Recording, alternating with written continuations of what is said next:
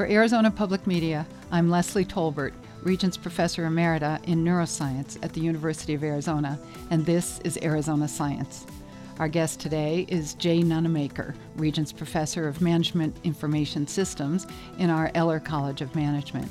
Jay is world-renowned for his innovations in information technology, and today we'll talk to him about his absolutely fascinating work on new ways to detect deception.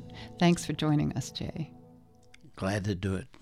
Tell us about your Avatar project. Well, the Avatar is a way to get at the truth. And since there's no one single cue for truth, we came up with the idea of an embodied conversational agent that could be consistent from one interview to the next. And then we looked at a number of sensors that could deliver linguistics, vocalics, the kinesics, oculometrics. So you can use lots of physiological measures that you pick up from the responder to Avatar's questions to determine whether the person is trying to deceive. And we've identified well over 500 cues, and the average person can maybe manage 2 or 3 at a time. And the computer, it's virtually unlimited. So I could try not to blink more or lick my lips because I'm nervous, but your point is that there are physiological measures that we can't control that you can pick up.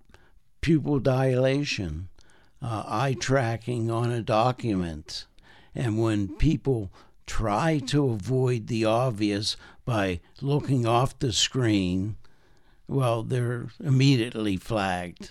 And what's your success rate? It varies based on the ground truth that we've collected, but it's anywhere from 75 to 90%. Able to detect whether I'm lying. That's just incredible. So what are the ways that you envision Avatar being used?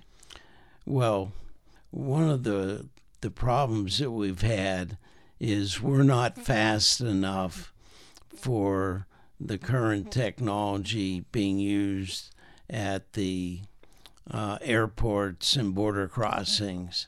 So TSA couldn't adopt Avatar tomorrow. Right. They want you to complete an interview in 20 seconds. And we were at about twice that. And because we have to establish a baseline of somebody's behavior and physiology before they start being bombarded with target questions. And what are the last hurdles then that you have to get over in order to make this a commercial product? I think that's not the best suite for us to operate in. It's where you can do a longer interview, drill down by asking more and more details to get to the truth. How would I encounter the Avatar? Would I walk up and stand, or would I be sitting down?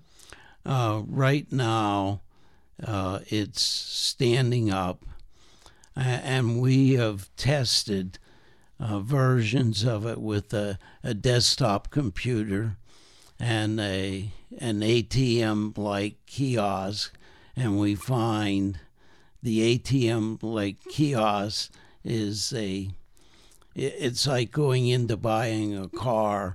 You kick the tires, whatever that means, but it's a process, and people paid more attention to the kiosk than to a laptop on a desk. And if we're standing, what can you tell about us from our, say, posture? Well, we have a pressure plate that a subject would not detect. It would show footprints where to stand, but it's actually measuring your movement, your fidgeting, the toes, etc. And rigidity gives us a lot of information. This is all really ingenious and just a little bit scary. Thank you, Jay. Listen to this and all Arizona Science conversations at azpm.org/Arizona Science. I'm Leslie Tolbert.